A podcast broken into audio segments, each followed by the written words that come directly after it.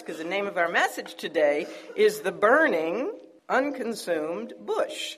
So, would you open up to Exodus chapter 3? We're going to try to cover a whole chapter this morning. So, let, what I want to do is start out by reading the chapter. I'm going to read it really fast, but I think it's important that we read it.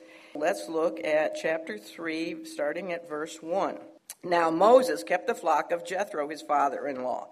I wanted to explain that Jethro has two names, and some people get confused about it because if you look at verse 18 of chapter 2, his name is Re- Reuel. They say, why does he have two names? Well, Jethro, they say, they think is a title for the priest. He's a priest. Reuel, or however you pronounce it, would be his name name, his regular name that his mother gave him, his father gave him.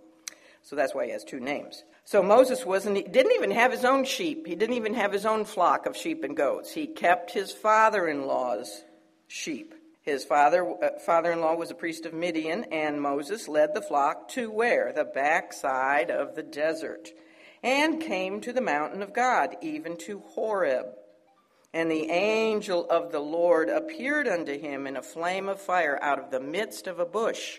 And he looked, and behold, the bush burned with fire, and the bush was not consumed. And Moses said, I will now turn aside. See, Moses talks to himself too, just like some of us do. Unless he was talking to a sheep. He said, I will now turn aside and see this great sight. Why, the bush is not burnt. And when the Lord saw that he turned aside to see, God called unto him out of the midst of the bush and said, Moses, Moses. And he said, Here am I. And he said, Draw not nigh hither.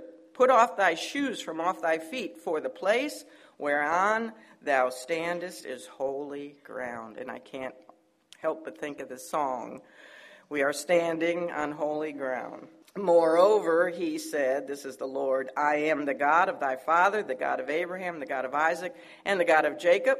And Moses hid his face, for he was afraid to look upon God.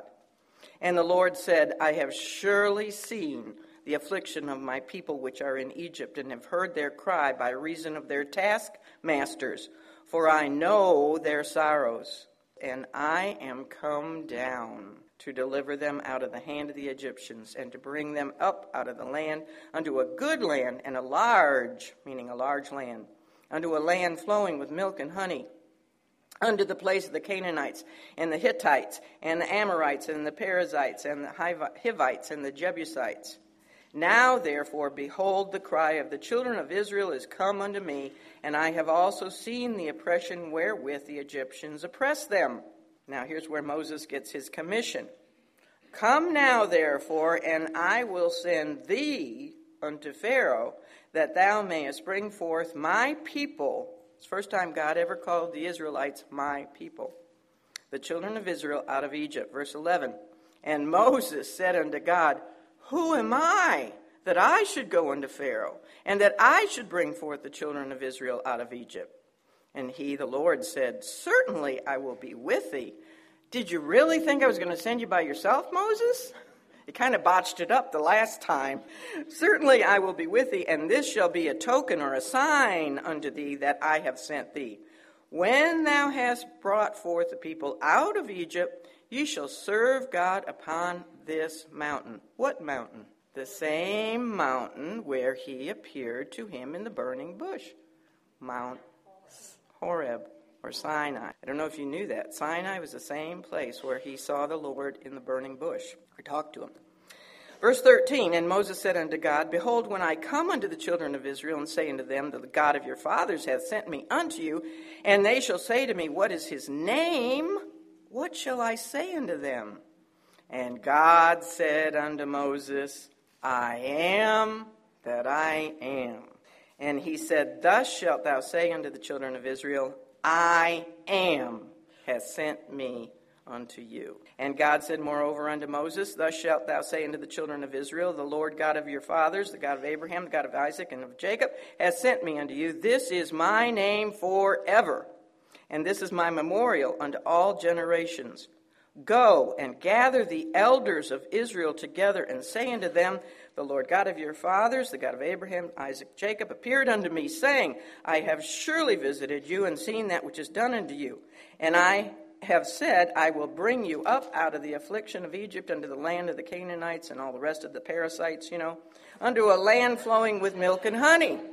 And, this is amazing, he tells him ahead of time, and they shall hearken to thy voice. Who? The elders of Israel will listen to him. The second time, the Israelites will listen to Moses. And thou shalt come, thou and the elders of Israel, unto the king of Egypt, unto Pharaoh, and ye shall say unto him, The Lord God of the Hebrews hath met with us, and now let us go. We beseech ye, three days' journey into the wilderness, that we may sacrifice to the Lord our God. And here's what God tells them ahead of time also. And I am sure that the king of Egypt will not let you go. No, not by a mighty hand. And I will stretch out my hand and smite Egypt with all my wonders. What are they? The plagues, which I will do in the midst thereof, and after that he will let you go. And I will give the people favor in the sight of the Egyptians, and it shall come to pass that when ye go, ye shall not go empty. But every woman shall borrow of her neighbor, and of her that sojourneth in her house jewels of silver and jewels of gold and raiment, and ye shall put them upon your sons and upon your daughters, and ye shall spoil the Egyptians. In other words, you've been laboring as slaves for years without any wage, without any pay, and I'm going to compensate you for that. I'm going to give you so much from I'm going to put it in the heart of the Egyptians that they, literally Egypt is going to be spoiled of all her wealth. Isn't it amazing how God works? Same thing with Jochebed. Remember how she was paid wages to nurse her own son. Okay, so the first 40 years of Moses' life ended with good news and bad news. The good news was his renunciation of Egypt. He put it, it was put in his mind and heart to willingly forsake all the pleasures and the treasures of Egypt in order to identify with the afflictions of his own people. That was the good news. He basically gave up the world for the sake of Christ. The bad news was that Israel rejected him. The good news, his renunciation of Egypt. Bad news, Israel's rejection of him. His first official visit to his brethren and his subsequent attempt to alleviate their suffering and to be a peacemaker among them ended with his first exodus from Egypt. He left alone no one accompanied him when he made his first exodus. So I really hope he enjoyed the solitude because he certainly would not be alone on his second exodus. I don't think he'd ever have a moment of peace and quiet on, in his second exodus. So we could say that as he had hidden the murdered body of the Egyptian taskmaster in the sand, he himself was essentially buried in the sands of Midian he went to Midian. That's a desert area. It's in Saudi Arabia today, part of Saudi Arabia. It's a lot of sand. So Moses was essentially buried in the sands of Midian for the next 40 years, presumably dead to the Israelites. They didn't think they'd ever see hide nor hair of Moses again. So are you thinking of Jesus? A lot like the Lord Jesus. Now, four decades, that's a big chunk of a person's life. And so we know that a lot would have taken place in Moses' life during those 40 years as he dwelt with his new Gentile family, tending the flock of Jethro, his father in law. But he was only inspired by the Holy, Holy Spirit to record a few events in those whole 40 years such as his marriage to one of the seven daughters of uh, Jethro named Zipporah. He mentions that. And then he mentions the names of his two sons. He also mentions, and we saw this last time, that the, the king of Egypt, the Pharaoh, had died. And the people of Israel, the Hebrews, were desperately crying out and groaning and you know because of all their continual bondage in Egypt.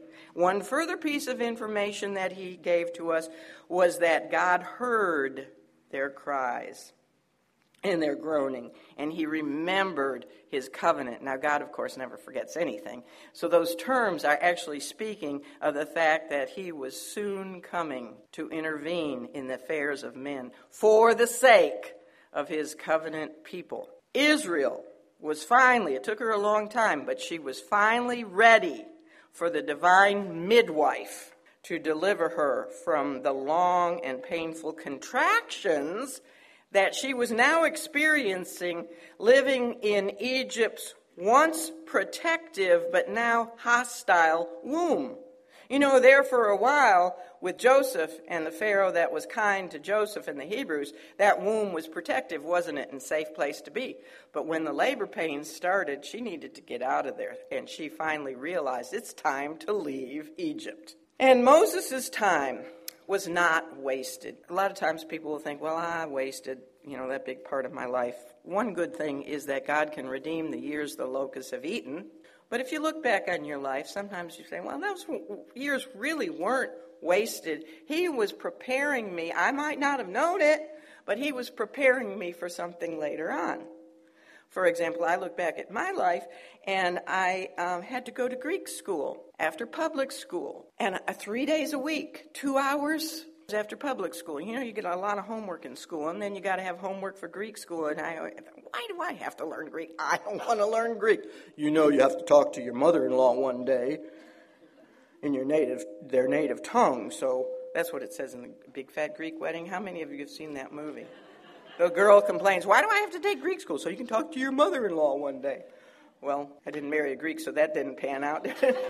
yeah, I know. I needed to learn another dialect. but um, I didn't like it. But then, when I became a Christian and the New Testament is in Greek, oh, what an. See, God was not wasting that, that time for me, was He? No, not at all. It's wonderful when you look back like that. So Moses' time living as a nobody in the Midian wilderness was not wasted. As with his 40 years living in Pharaoh's palace, where he had gained very beneficial experience in law and government that would prepare him for his leadership role with God's people, so also his 40 years as a desert shepherd proved valuable. For one thing, it familiarized him with the region where he would later bring and lead the Hebrews for another 40 years he became very familiar, well acquainted with the topography of the Sinai Peninsula and Midian. He spent 40 years there as a shepherd. He knew every, every landmark, every water hole, every trail, green pasture. He knew all about the weather patterns, the various dangers that you would encounter in that kind of environment. Also, is that sheep don't talk very much unless they're ewes so Moses had a lot of quiet time with the Lord, and that is always a positive, positive way for a person to redeem their time wisely. He had a lot of quiet time on the back of the desert. Israel in Egypt was being prepared to desire the Exodus. If she wasn't in slavery, she would have stayed there forever. She liked the garlics and the leek and the onions. You know that? She would have enjoyed the comforts and mm, you know when the first generation died out those young people that had never been to israel they didn't care to go there. They would have stayed there forever if they weren't in bondage and finally cried out we need to get out of here. So she's in egypt preparing to desire the exodus by way of suffering while moses is in midian being prepared to lead the Exodus by way of shepherding. You see how clever God is? He doesn't waste anything. Now, we know Moses had to have been disappointed with the way things turned out. He, you know, he had been confident that he was the chosen deliverer. Stephen told us that. He was very confident. And he was surprised that the Israelites didn't know that because he knew it. And so we know he was disappointed. Uh, a lot of that was his own fault because he ran ahead of God. Some of it was the Israelites' fault because they rejected him. But he wasn't very happy. We know that because he named his first son kind of a depressing name. He says, I'm a stranger in a strange land. But even though he had first gone to the house of Israel to deliver her, in a strange turn of events, it was the Gentile fold who accepted his deliverance effort and appreciated his deliverance of those seven sisters at the well from the false shepherds. And they had actually even provided him with a Gentile bride. Are you thinking of Christ again? Because this is Old Testament Christology, and he's all over the place. You can't help but see him. And so he accepted his new life with the Midianites. And for the past 40 years of Israel's extra sufferings, he had functioned as the protective good shepherd of his new Gentile family. And I'll throw this in. If you don't understand or don't follow me, don't worry about it, but this is for those of you who will. Two Gentile brides, one for Joseph, Ash, Asenath, or whatever her name was, and Zipporah, Gentile bride for Moses. Those two Gentile brides were safely with their bridegroom, Joseph, and Moses, apart from when Israel was going through her tribulation and her suffering. They were safe with the bridegroom. You get it? That is, if you think it through, a very strong support for a pre tribulation rapture that the church, because the Gentile bride brides represent the church, that the, the church will be raptured before the seven years of tribulation. So she is there separate from Israel and her suffering. So if you follow that, it's exciting. I have a hundred other reasons for why I believe in a pre tribulation rapture. Really, I do. I wrote them in one of the books. So he accepted his new life and he got content with it, you know, over the years. From the palace to the pasture. That's from high to low. And if you think about it, that's exactly the opposite of Joseph. God's other chosen deliverer of his people. That's the reverse, because he had gone from the pit where his brothers threw him in, and then the prison where Potiphar's wife wound up putting him, basically. He went from the pit and the prison to the palace. So he went from low to high. Moses went from high to low. But, you know, it is often on the backside of the desert that the Lord takes his children to get them away from the distractions of Egypt. My husband took me out of the distractions of Egypt from Chicago. I was working, believe it or not, I was working in downtown Chicago, which is called the Loop on State Street, which is the center of the, the center of Chicago. And I was taking a train two hours each way to get to work. And then I meet my husband and move down to the backside of the desert. Now, this place 43 years ago was different than it is today. Yes, and he put me literally in the woods behind the tobacco fields, no family, nothing but 200 ducks and chickens and quail and pheasant and every kind of fowl creature you can imagine. And I didn't have any family. We weren't in church at the time. I didn't have children yet, and I was on the backside of the desert. But you know what? That's a good place to be because I had nothing else to do and I started studying the Bible. Praise the Lord.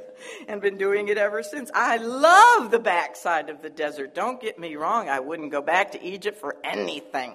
Besides, daffodils come up in February here on the backside of the desert. You know, that's where you hear the still small voice of God. Now, to the world, to the man of the world, he would look at Moses and say that he's a tragic figure at this stage of his life. He's 80 years old and he's a shepherd, doesn't even have, like I said, his own flock. He's keeping his father in law's flock. He had lost all his position, he lost his power, his fame, his riches, and his authority. In fact, what he was doing was considered an abomination by the Egyptians. They looked down their noses at shepherds. But it is often in the humble work in hidden places that God's servants learn two very important lessons. Number one, the vanity of their own resources. He had tried to deliver Israel with his own in his own strength. That how that worked out for him? Not too good. When you try to do something, if you try to do a ministry in your own, eh, you know, in your own strength, on your own, apart from the Lord, how's it go? Not too well. You learn the vanity of your own resources, and secondly, your utter dependence on God. Because apart from Him, we can do absolutely nothing. So, with the opening of Exodus chapter 3, we find Moses tending to his father in law's flocks as he had done for the past 14,440 days. That's how many days in 40 years. And he was near to a place where he, that he would later name. Now, he didn't write Exodus as he was going through this. He wrote it later as he's wandering in the wilderness for 40 years. That's when he writes the books of the Pentateuch. So later on, he came to call this place where he first met the Lord. Now, up to this point, he has never had a revelation from God. First time, he's 80 years old. And he came to call that place where he met the Lord in the burning bush the mountain of God because of the fact that that is where he met the Lord of the burning bush, and that is also where he later received the law and the pattern for the tabernacle. Another name for Horeb is Mount Sinai. Moses associated the mountain of God, Sinai, with Horeb. And in the Bible, oftentimes those two terms are used interchangeably Mount Sinai or Mount Horeb. But actually, there is a distinction. Horeb actually describes the mountain range, the whole range. Horeb means desert or desolation. And that's very appropriate for that area because it is very desolate. It is like a desert. Horeb speaks of the whole mountain range, whereas Sinai speaks of one particular mountain peak within that mountain range. So, well, so he's there in the middle of mundane shepherding, just like every other day of the past 40 years, and he's tending to the sheep when suddenly something catches his eye. After four decades now, Moses has become very, very familiar with everything that the flora and fauna and the topography and the nature of that environment had to offer. So he knew that this was definitely something new. He thought he had seen it all, but this was something new. So he turned aside to see what he called this great sight. That's in verse 3. What was this great sight? Well, it was a like a bramble bush, a bush, a regular desert bush, and it was on fire, which in itself is not that unusual because they they would burn you know, on occasion in that hot, dry desert. But this burning bush was not being consumed. And that was unique. If you saw a fire and nothing was being burned, you know that's different. That's unique.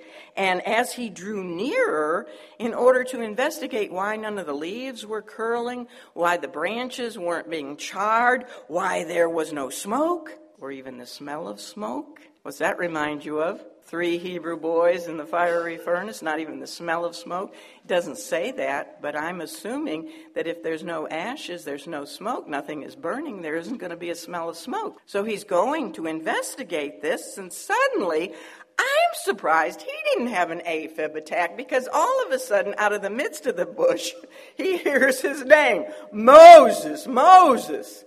And he knew it didn't come from any of the sheep or the goats. Now, what does it mean when God says your name twice? Who else did he do that to? Can you think of somebody? Abraham, Abraham. Peter, Peter. Martha, Martha. Saul, Saul. Road to Damascus. When God says your name twice, you know what? Listen up. Or if he says, Verily, verily, I say unto you, listen up. What he's about to say and do is important. That was in verse 4. If you go back to verse 2, Moses has already informed his readers the angel of the Lord appeared to him in a flame out of the midst of the bush. Then, as we continue through the rest of the narrative, we also find that the one in the midst of the bush who continues to speak to Moses is the Lord. It's all in capitals in your Bible. Lord, L O R D, all capitals. That is the name Yahweh. And he is God. He is called God. The Lord and God. God is the name Elohim, which means that the angel of the Lord here is not some high ranking created messenger angel. He is the Lord Yahweh God, Elohim. The angel of the Lord is who? The pre incarnate eternal Son of God. Frequently, he is called the angel of the Lord in the Old Testament when he appeared unto men before he was incarnated, before he became man, dwelt in flesh. It's called the angel of the Lord. In theology, an appearance of the eternal Son of God is called, in the Old Testament, a theophany. It comes from two Greek words, and here's where my Greek school comes in so handy theos, which means God, and phoneo, which means to appear. So it's an appearance of God, a theophany. No Old Testament figure was more privileged with more God encounters, theophanies, Christophanies than who? Moses, but he didn't start till he was 80. But he spent more time one on one, face to face with God up there on Sinai. He went up there twice, 40 days, 40 nights, than Moses. Isn't, wasn't he privileged? So don't think that if you're an octogenarian, your life is about over. It might just be beginning. Right? Listen for your name twice. By the way, the ultimate theophany, ultimate theophany was when Christ was incarnated and became God with us, Emmanuel. The only Godhead member ever visible to man is Christ. You understand that? The Holy Spirit is a spirit. You cannot see him. No man has ever seen God the Father, nor ever will. The only member of the Godhead who has manifested and will manifest himself to man is God the Son. And he is the one who appeared and spoke to Moses from the burning bush to commission him to deliver Israel from her bondage, because Moses and the Exodus were to serve as a prophetic picture of his own redemptive work for those in bondage in Egypt, in this world, which is everyone. For all have sinned and come short of the glory of God. So this is Christ giving him a great commission. There's a lot of similarity between the commission to Moses and the Great Commission to us as the church. Yahweh, now this would shock a lot of people, but it's true. Yahweh of the Old Testament is Jesus of the New Testament. I want you to flip over real quickly to Isaiah 43:11. This is a very important verse, and you miss it in the English, but in the Hebrew it's beautiful. Isaiah 43:11. It says there, "I, this is the Lord speaking, the Lord God, he says, I, even I, am the Lord. Now, notice that's all in capitals. That means I, even I, am Yahweh. And beside me there is no Savior. And you know what that word is? Yeshua, Jesus. I am Yahweh, and besides me there is no Yeshua. Yahweh of the Old Testament is Yeshua of the New Testament. Well, the quick acting octogenarian responded to the double call of his name with immediate appropriateness. If you do hear your name called out twice from heaven above, here's what you are to say Here am I. and you should go a step further, like Saul did Lord, what wilt thou have me to do? But he appropriately said, Here am I. So it may have, now listen, because this took me 10 minutes to write this sentence. It may have appeared that Moses was a forgotten, foreign fugitive from Pharaoh, feeding his father's flock on the far side of Forlornville. but God knew exactly who he was. Does the Good Shepherd know his sheep by name? You think Moses had a name for every sheep and goat? Bet he did. The Lord knows your name. He knew Moses' name. He not only knew who he was, but he knew where he was. Ah, you can't hide from God on the backside of the desert, Moses. Buried in the sands of Midian, I know exactly where you are, and I, when it's time, I know where to find you. An important truth concerning our spiritual walk with the Lord is that his call for service will oftentimes come when you least expect it. You know, when you're just going about your daily mundane life, and all of a sudden he calls your name. I was vacuuming my family room when all of a sudden the phone rang. Catherine, would you like to go to a Bible study in Fayetteville? 75 miles each way from my house. Oh, thanks, that's nice, but no thanks.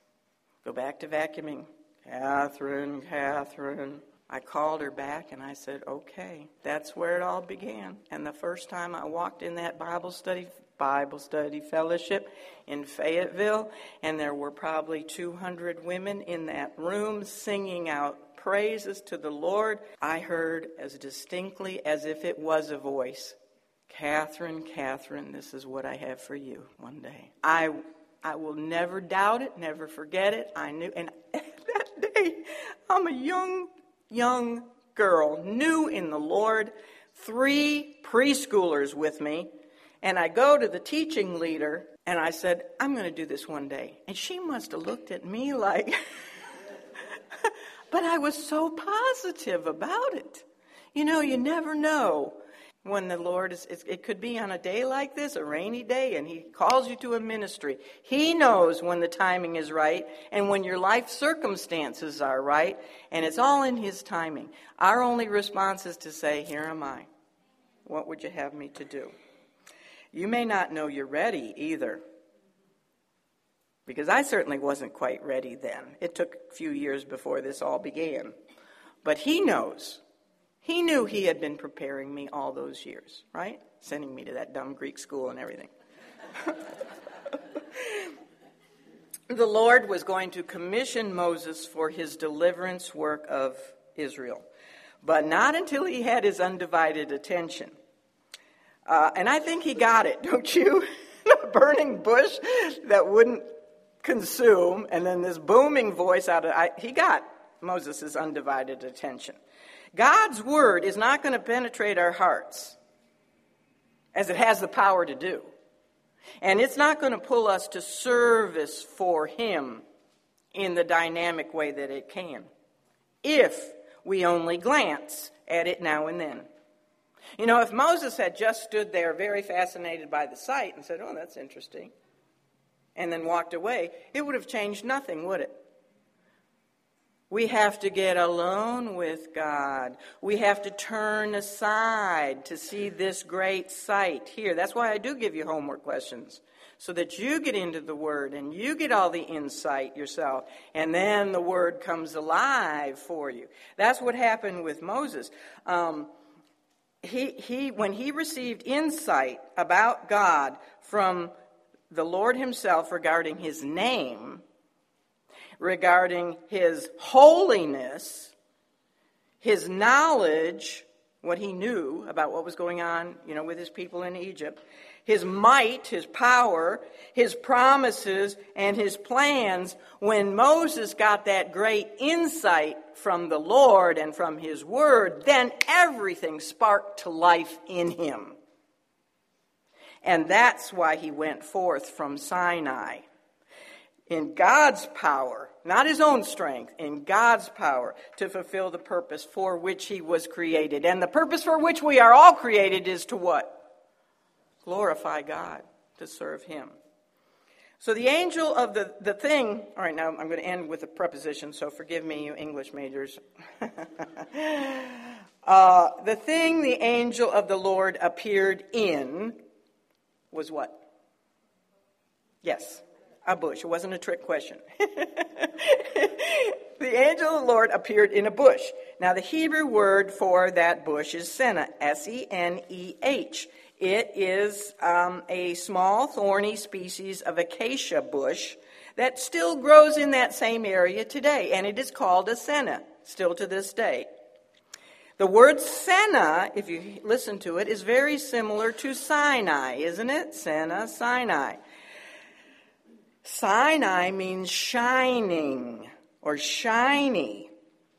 And it is very possible that both the bush, the Seneh bush, and the mountain, Sinai, got their names because of the Lord's shiny, glowing presence in both of them the bush. And remember when he come, comes down on Sinai as a fire and a cloud and a fire? In Deuteronomy, now here's another place I would like you to turn to Deuteronomy 33 16. Deuteronomy 33 16. Moses again talks about his burning bush episode. And as he is writing about that, he speaks of Deuteronomy 33:16, he speaks about the good will of him, the Lord, that dwelt in the bush. All right.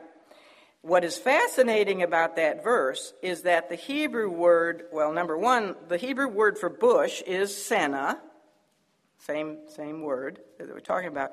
But the Hebrew word for dwelt is shakan or Shekinah.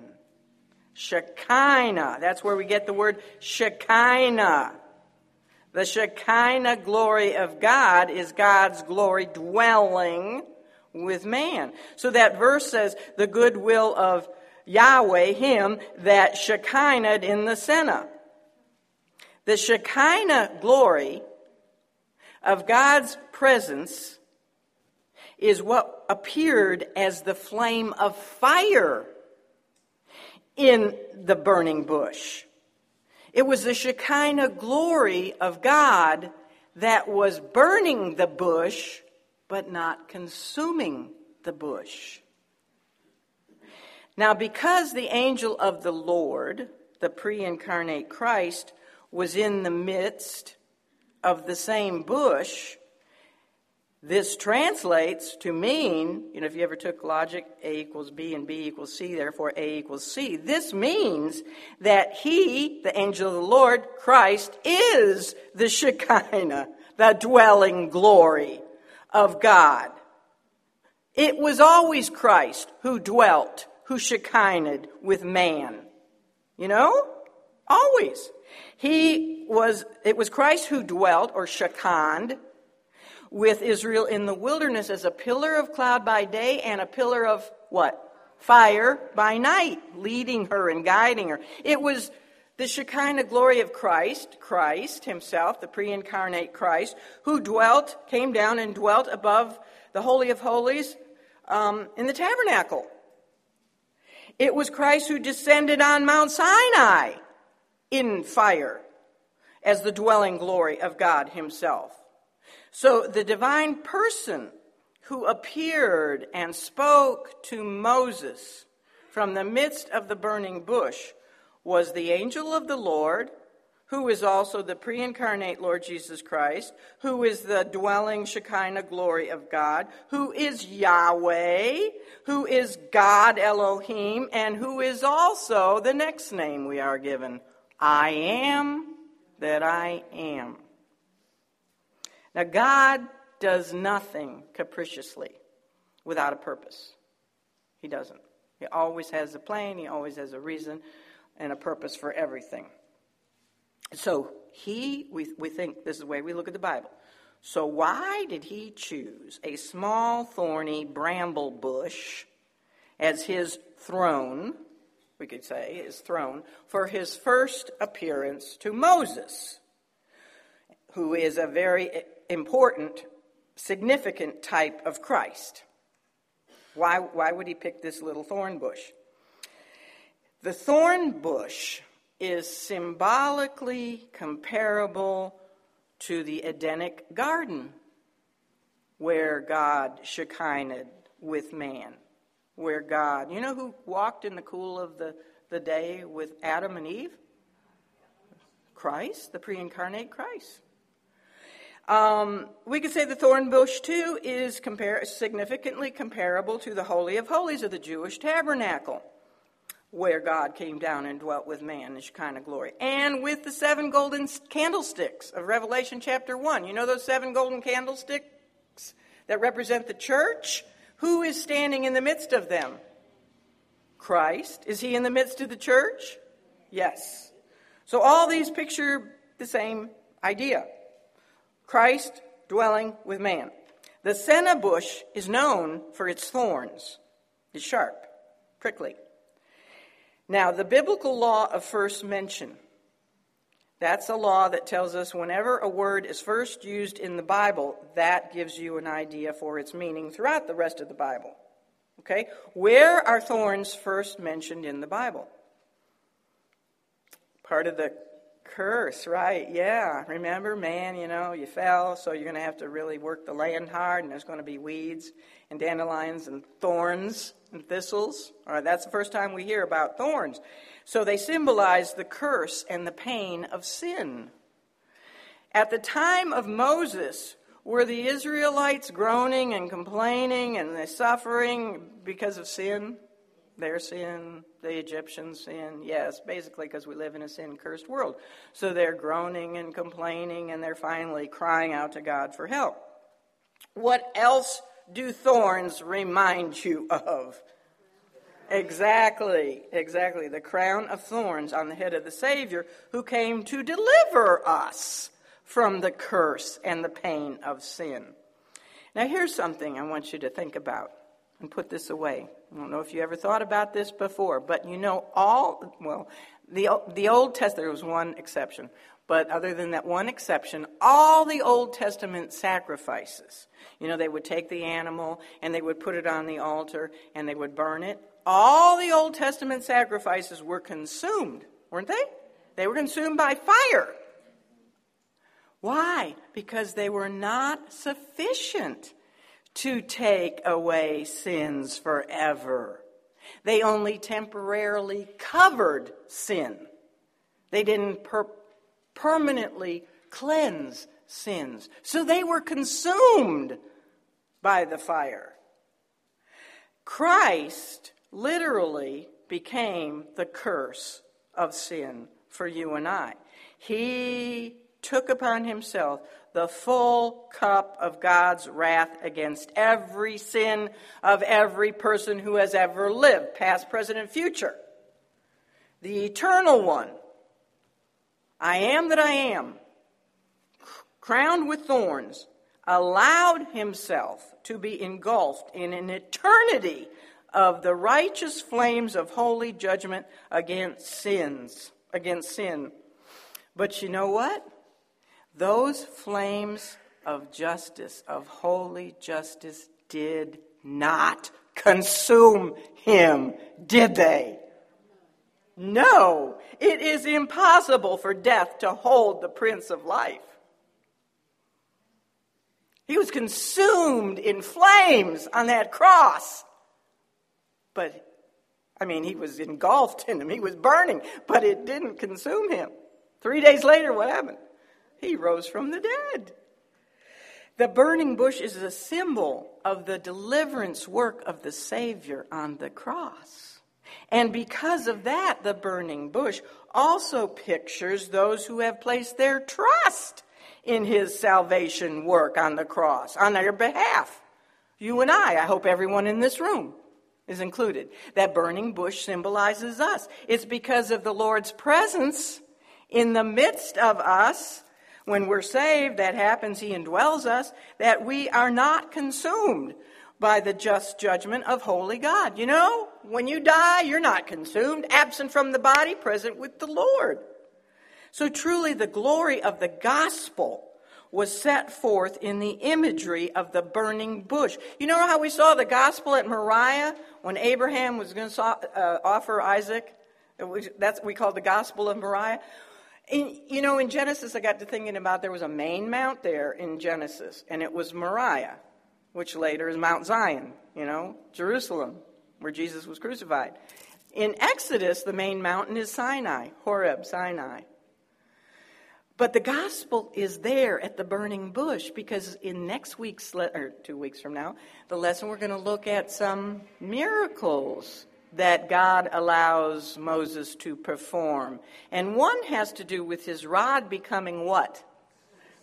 A serpent? What's that remind you of? The other one, miracle, he puts his hand into his robe and pulls it out and it's full of leprosy. What is leprosy a picture of in the Bible? Sin. Puts it back in and it comes out clean. And then he doesn't perform this miracle, but he tells them about it. When you go to Egypt, you're going to turn the Nile to what? Blood. There you've got it. Thorns, serpent, leprosy, blood. The gospel, isn't it? Well, the, the bush was not only thorny, it was also small. Not a very big bush at all, just small little thing, kind of like a tumbleweed size, I suppose. Do you know that the Lord's glory shines brightest in the nobodies of this world? The weak and the foolish who confound the mighty and the strong? Aren't you glad for that? He, and that, why is that? Because then he gets the glory, doesn't he? When he uses the little nobodies and, and they, they shine for, forth for him, and he gets the glory. Because it's not of us. We're weak and foolish. He could have chosen a mighty oak tree, couldn't he? He could have. Uh, he could have used someone other than an 80 year old shepherd to display his mighty powers to deliver Israel. You know, why didn't he use Moses when he was in the prime of his life, looking like Charlton Heston? Why did he wait till he was 80 years old? And why not choose a larger, mightier nation than Israel to bless with his covenant promises and his ever watchful presence and his incarnate presence. What country, what nation did he go to in his incarnation when he became man? United States of America, great and mighty United States of America. Did he go to Russia? Did he go to the big countries of the world? Puny little Israel? That's the size of New Jersey on the map? He could have chosen big things, but he didn't. He chose the little things. Uh, because his glory shines brighter in the little things. Now, although the small thorny burning bramble bush pictures other truths, as I just men- mentioned, in this particular setting, this burning but not consumed bush primarily symbolizes the nation of Israel. The pre incarnate Lord was in Israel's midst then. She didn't know it, but he was watching. He saw everything she was going through. He was also in her midst throughout her wilderness journeys. He was in her midst at Mount Sinai. He was in her midst above the mercy seat of the Ark of the Covenant in the Holy of Holies of the tabernacle. And as he one day was in her midst when he manifested himself to her in the flesh. Right? Moses was being summoned here. This is his commission to return to his people to deliver them from their afflictions in the furnace of Egypt. She had been there for years, burning under her bondage, and yet she was not consumed no matter how many pharaohs came along and even stoked the fire seven times hotter to get her to turn to ashes, throw the babies to the crocodile infested Nile River. You know, who, who stoked the fire seven times hotter? Nebuchadnezzar when he threw in Hananiah, Azariah, and Mishael, right? And no matter how the pharaohs tried to, to, tried to burn her up, she wasn't consumed. What did she do? She kept multiplying. Israel is small, seemingly insignificant in the world today. Um, she's like the small seneh bush in the midst of a huge, hostile, dry, and thirsty desert. Pharaohs and kings and nations and inquisitions and pogroms and holocausts and Islamic extremists and many other anti Semitic forces which are growing again today, even within the United States, with Muslim representatives to our Congress and everywhere. Anti Semitism is on the rise. All these, these forces have blazed fires of persecution on this small, seemingly trivial nation ever since her conception. However, she cannot be consumed. She cannot be consumed. God says, I have graven her upon the palms of my hands. Isaiah 49 16. So, who has to be consumed before Israel is consumed? God? Is that going to happen? No, no. The reason the Jewish people are not consumed, although they have spent thousands of years in the fiery furnace, pictured by those three Hebrew boys, is because the Son of God is in the midst of the fire with her. Remember when King Nebuchadnezzar stoked up that fire seven times and he threw the three boys in there, and then he comes and he looks down and he says, Wait a minute, didn't I throw three in there? There's four. And one is like unto the Son of Man. Guess what? It was the Son of Man. Israel has been, speaking of thorns, Israel has been a thorn in the flesh to the prince of this world, Satan, for a long time. He hates Israel. He hates the Jewish people. Why? He hates us too, the church. Why? Because of the one in her midst, and it, because of the one in our midst. Ironically, she doesn't even acknowledge him. She doesn't even acknowledge the one in her midst. But Satan knows better than her, and he hates her because of it. He hates her because of his relentless attacks to consume her, that they always fail. Every time. You know? Even the Pharaoh's daughter rescued Moses, and then uh, uh, God spoke to Joseph in a dream, and you know Herod wasn't successful. Over and over again, he always fails in his attempt to consume Israel and to cut off the messianic line, and he always will fail. You know, at Armageddon, he's going to try one last time with all the world against puny little Israel. And is he going to succeed? Nope. Nope. Because the Son of Man is going to come down with just word of his lip. It's the end of him. Yeah, glory be. The existence of Israel today, as Moses said of the burning bush, is a great sight. It's one of the greatest proofs of the reality of God. You know that? and the truth of Scripture. Frederick the Great of Prussia once, once challenged Count Nicholas von Zinzendorf, a Moravian Christian. And the King of Prussia, Prussia said, uh, Defend the Bible for me. You believe in the Bible, defend it. And Zinzendorf did it with two words. You know what they were? The Jew. absolutely there's no there is no natural explanation for the continuation of the Jewish people that they have not been amalgamated, intermarried. You know, let, you, you find any Perizzites around anymore? yeah, don't answer that one. Hivites or Jebusites or Canaanites, but there are Hebrewites, and they're back in their land. and They're speaking Hebrew a dead language that was once dead, it's a resurrection. It is a resurrection that Israel is back in the land. So there's no natural explanation for the continuous persecution of this people and yet the continual preservation of this people. There's no natural explanation because it's God's doing.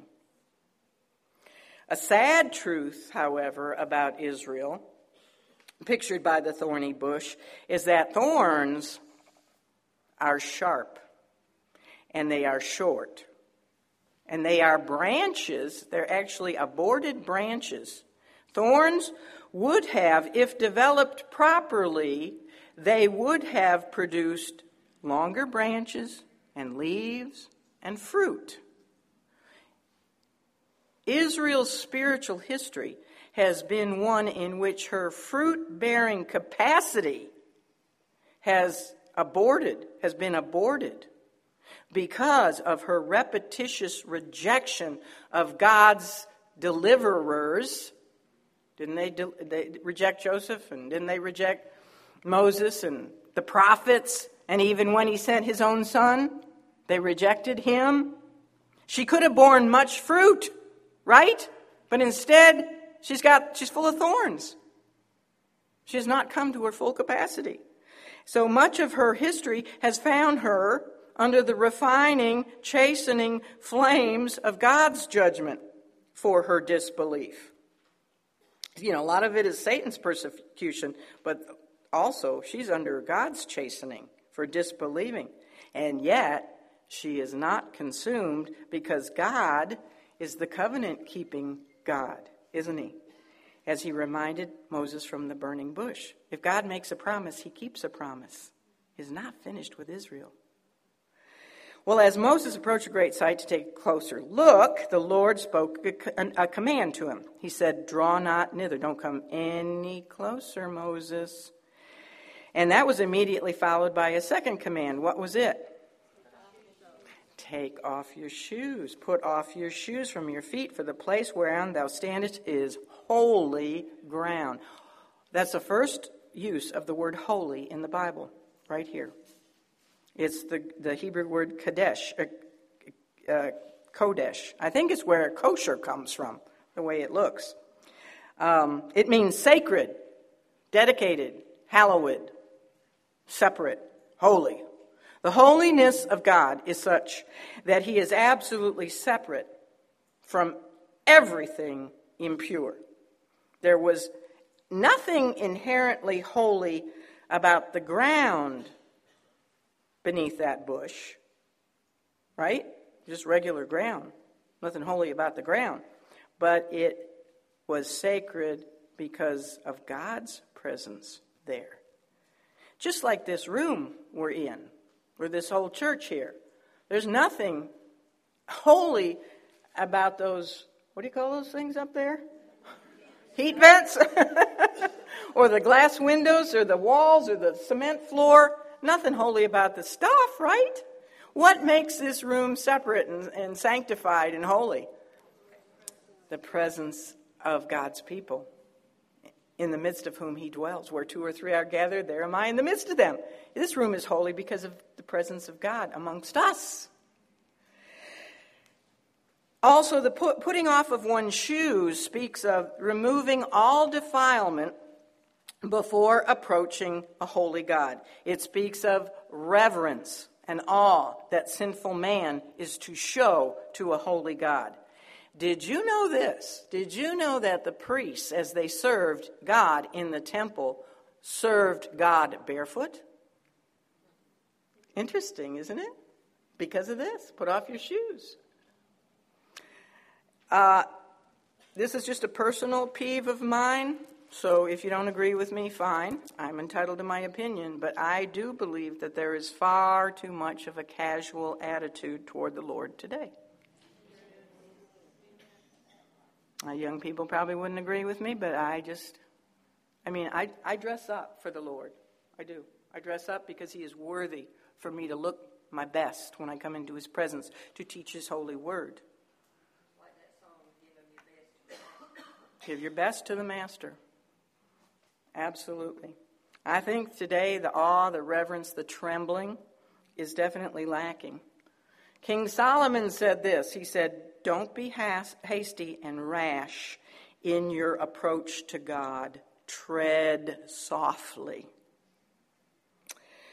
Well, Stephen, in his powerful sermon of Acts chapter 7, purposely mentioned this part of the burning bush episode. He purposely mentioned the holy ground part in order to make a powerful point to the religious rulers of Israel, the Sanhedrin Council. You know, those guys, those chief priests and Sadducees and Pharisees and the rest of them were so obsessed with pride over the land and over their holy city of Jerusalem and their temple. They were so proud about that that they looked down their long, prejudiced, pious noses at anyone, especially Gentiles, and even their fellow Jews who came from outside of the land. They called them Hellenistic Jews, Jews of the diaspora. Oh, you're one of those Jews. You weren't born in the land you know, you weren't born in Jerusalem. Like they just had all these issues going on. So Stephen is pointing out to them, and he's just brilliant the way that he does this.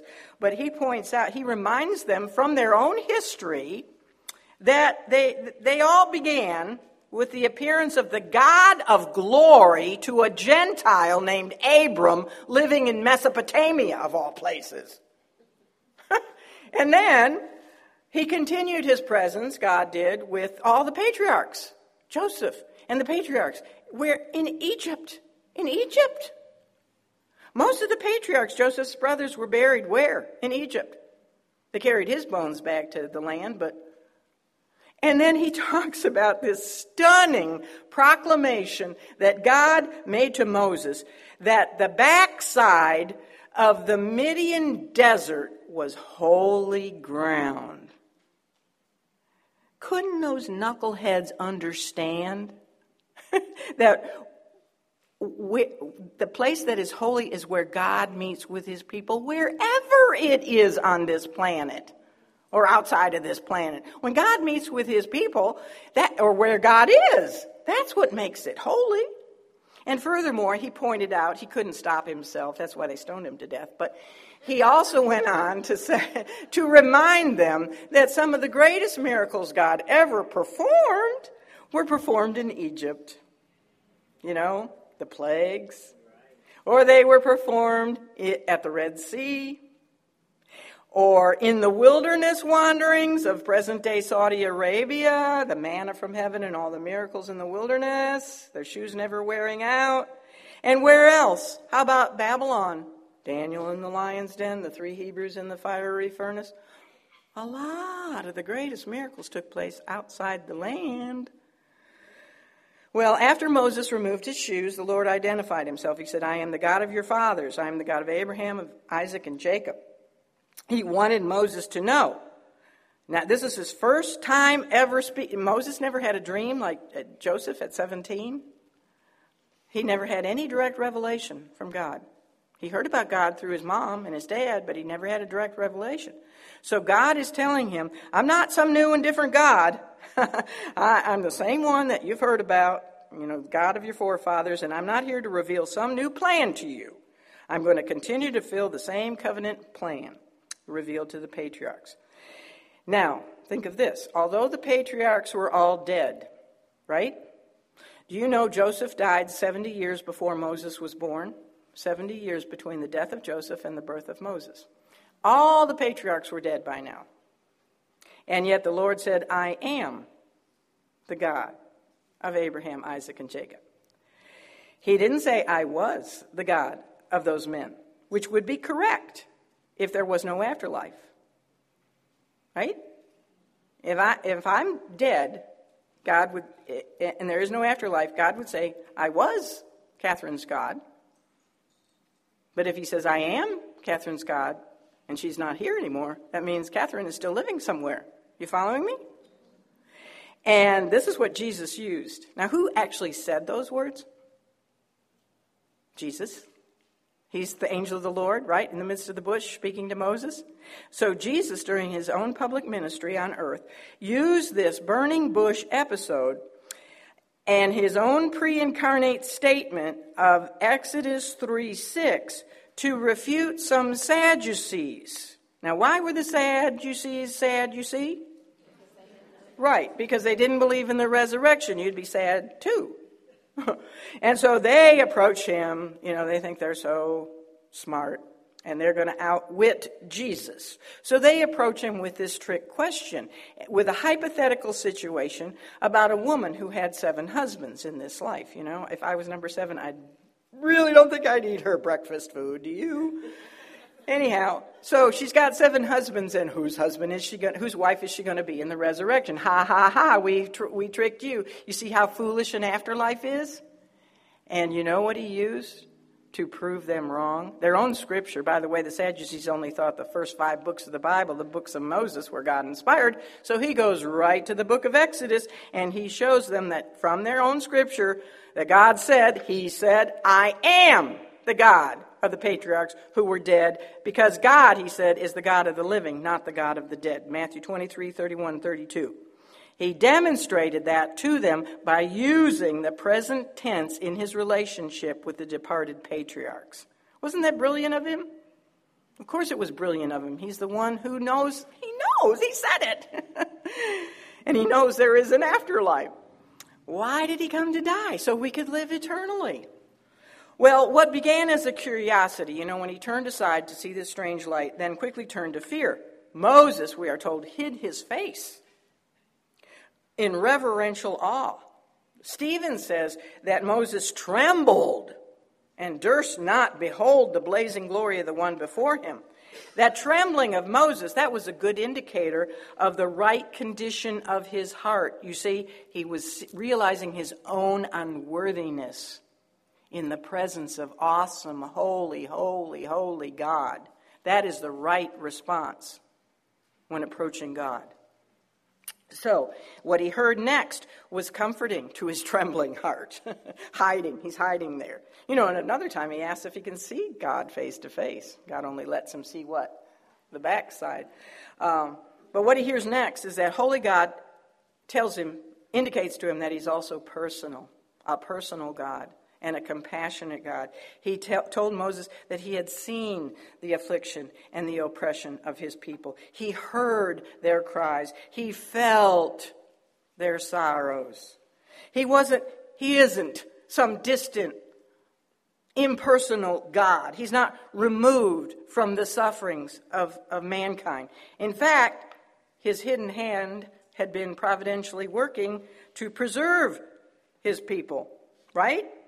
And now, remember that promise he gave to Abraham? way back in chapter 15 of Genesis that your people will suffer for 400 years and then I will deliver them and take them out and smite the Egyptians. Well, the time was ripe. It's all in his timing. It was now time for his intervention. He was going to come, take them out of Egypt, and take them to a land flowing with milk and honey, the promised land. Then he receives his commission, verse 10 Come now, therefore, and I will send thee unto Pharaoh, that thou mayest bring forth my people. That's the first time he ever uses that term for his people, the children of Israel, out of Egypt. He didn't explain the phenomenon. Don't you think Moses would have liked to have said, How are you doing this? I don't get it. How can you keep burning and not consuming? You know, he doesn't explain that. And he doesn't tell him why Israel hasn't heard from him in so long. I'm sure every Hebrew wondered, why have we not heard from God? Silence in heaven for a long, long time. Instead, with a simple double call of Moses' name, that long, long silence from heaven was ended. It was broken. The same God who spoke the universe into existence began to speak to Moses. And it wasn't because Moses had finally figured God out. Or it wasn't because Moses had been looking for God behind every rock and in every cranny and crevice in the mountain, right? It was because God came to where Moses was hiding, essentially, and called his name, just as he did with Adam. Where art thou, Adam? You can't hide from me. Moses' reaction to hearing his commission from God. Now he says, you know, God says you're going to go back to Egypt, you're going to bring your people out, take them to the land of milk and honey. And you know what Moses' reaction is? Who, me? that really, you got to be kidding. I'm 80 years old. After having failed at his first attempt to deliver Israel, he wasn't really expecting a second chance, do you think? Uh-uh, not at this stage. Uh, so he asks, he says, Who am I that I should go to Pharaoh and bring the children of Israel out of Egypt? Previously, he had assumed an authority that God hadn't given him yet. So this question reflects a more mature caution. He's, he's understood his own unworthiness, hasn't he? And that he is a little bramble bush, and nobody. And the Lord's response, I, I love it. He says, Certainly I will be with thee. Like I said before, you really think I'm going to send you there by yourself, Moses? Of course I'm going to go with you. That was intended to get Moses' focus on God and not on himself. Like, who, me? You think I can do that? I can't do that. I can't speak publicly. I can't do that. I'm too scared. I stutter. I'm going to look at all his excuses next time. But he's to get his eyes off of himself and onto God. Moses' authority would come from who? His strength and his power and everything would come from God. And God then gave him a, t- a, a sign, a token. He, and this would come, this is interesting because it comes after he steps out in faith and obeys. He says, Here's your token, here's your sign, Moses. You will meet with me and all the Israelites at this very same mountain to worship me. And did that happen? And that was the sign. Moses just had to obey, trust and obey. Then he, then he, uh, Moses goes on and he says, "Well, what am I going to say to the Israelites when they ask me you know, I don't have any proof that I actually spoke to you from a burning bush. Who's going to believe that? You know? And how am I going to prove to them that I, you really talked to me? They're going to ask me, What is your name? So what should I say? The name by which God chooses to identify himself here captures the essence of his being. His other names capture his characteristics, like the God who sees, or the God who hears, or the all sufficient God. This name captures the very essence of his being. So he tells Moses his name. And what is it? I am that I am. And he is to tell the children of Israel, I am sent me. His answer, the Lord's answer, highlights his uniqueness. He alone is God. Now, the Hebrews had been living a long time in lands that had many gods and goddesses. Think of Abraham out of Ur. They worshipped all kinds of idols and gods. And then in Haran, Mesopotamia, where Jacob spent all those years, and in Canaan, and in Egypt, many, many, many gods. So it was necessary for God to assert his uniqueness. He is not just one of many gods. He is not even just the tribal God of the Hebrew people.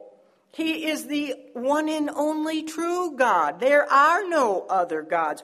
Any other God with a little g is the figment of man's imagination or a lie of Satan. There is only one God. There's a verse in Scripture someone showed me yesterday where God says, I'm the only one. Kind of looked around and never saw anyone else. it's really humorous. I can't remember where it was, but um, so he is the God who is. He is the God who is. In other words, He is the God who exists. He is self existent. That's a theological term meaning that He exists apart from any dependence on anything or anyone. He is the creator who Himself was never created. Now, wrap your mind around that one. He never had a beginning. Never had a beginning. He needs no help to exist. He needs no help to accomplish his will. Nothing can prevent his will from being accomplished. I am that I am also speaks of his immutable person, his unchangeableness. He is the same yesterday, today, and forever, right? He does not change. The burning, not consumed bush was a living parable full of meaning. It was a message to Israel that she was being purified in the fires of affliction. For many of her people, sadly, had turned to the gods of Egypt over the years. But that purification, being in that fire, was to prepare her for God's blessings. She would be blessed, and she would not be consumed only because, not because of her, but only because of God being the great I am who keeps his promises. He gave unconditional promises in the Abrahamic covenant, and being the same yesterday, today, and forever, he would fulfill them. No matter what she did, right? He would fulfill them. So Moses could return to Egypt, gather together the elders, tell them that the God of the patriarchs was going to deliver them from their bondage in Egypt, and amazingly, they would hearken unto his voice. Second time around, they would listen to him. And then they would go before the king and ask him for a three day uh, leave of absence to go into the wilderness in order to worship their God. Then in verses 19 to 22, I'm almost done, the Lord presented three prophecies. He said, The request that you make to the king will be denied, he will not let you go. And then he says, It will only be my, by my great compulsion through the wonders that I'm going to show them and pour out on them in the plagues that finally the king will let you go. So you see, Moses knows all this ahead of time, doesn't he? He knows this ahead of time. Third, he says, for all of their years of wageless toil, they're going to not leave Egypt poor. They're going to leave Egypt poor. Egypt will be poor because all the riches will be given to them. You know, I'm going to close with this. At one point in his public ministry, the Lord Jesus shocked the religious rulers by declaring, he was always shocking them. I think he enjoyed shocking them.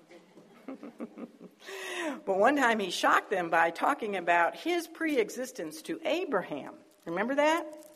He said to them, uh, Verily, verily, I say unto you, before Abraham was, I am. Now, they knew immediately what he was claiming. You know, people today are dumb. They say Jesus never claimed to be God. Yes, he did, all over the place. And the Jews knew it. Why do you think they killed him? For blaspheming and saying he was God. When he said, I am, they knew he was speaking about the God of the burning bush. I am that I am. So they took up stones to do what? To kill him. And also during his public ministry, he went out of his way to make, in the book of Gospel of John, seven I am claims to himself. He said, and he purposely did this to echo Exodus 3:14, I am that I am, and reveal to the Jewish people who he was. He said, I am the bread of life. I am the light of the world. I am the door. I am the good shepherd. I am the resurrection and the life. I am the way, the truth, and the life. And I am the true vine. Then the resurrected Christ, that was during his earthly ministry, the resurrected Christ, the glorified Christ in the book of Revelation spoke another seven I am claims about himself. I am Alpha and Omega. I am the beginning and the ending. I am the first and the last. I am he that liveth and was dead, and behold, I am alive forevermore. I am he which searches the reins and the hearts. I can read your heart. I am the root and offspring of David, and I am the bright and morning star. But personally, my very favorite I am statement ever made by Jesus occurred when he went forth to meet that large group of men. There was a band of Roman soldiers. You know what a band was? 600. Hard to believe, 600 Roman soldiers with the Sanhedrin council members, the temple guard, and leading them all was Judas. And they go to Gethsemane to arrest Jesus, okay? Now, Jesus knows who he is. All right? You got that? He's not just a prophet, not just a man. He knows who he is. He is the creator, the I am of the universe, the self existent eternal one. So, of course, he goes forth in authority to meet them as they he knew they were coming. And he goes forth to meet them. And he says, Whom seek ye? And they say, Jesus of Nazareth. And you know what he says? I am. The he is not in the original manuscript. He said, I am. And what's the next thing that happened? Boom. They had no idea what happened. But next thing, all those guys are not on their stomachs, on their knees in front of him. They're on their backsides like turtles. I mean, like dominoes. They all fell backward, it says, in front of him. Is that not the power of the great I am? I, just, I love that. I would have loved to have been on the road to Emmaus, but I would have loved to see those guys all fall over like that. I want to close with a poem I wrote called The Burning Bush. I'm just a small and thorny bush, no great and mighty tree, yet God, in His abundant grace, decided He'd use me. On the backside of Mount Sinai, the Lord God spoke through me. He told His servant Moses to set His people free. In His mighty sovereign plan, God shined by me His light Though I am weak and foolish, his strength became my might. His blazing glory filled each branch, his power through me surged. The deadness of my former life, his fire divinely purged. How wonderful it is to know God delights to use the weak. His glory does much brighter shine through vessels small and meek. I'm glad to be a bramble bush and not a big proud tree, for God in his abundant grace burned bright his light through me. Amen.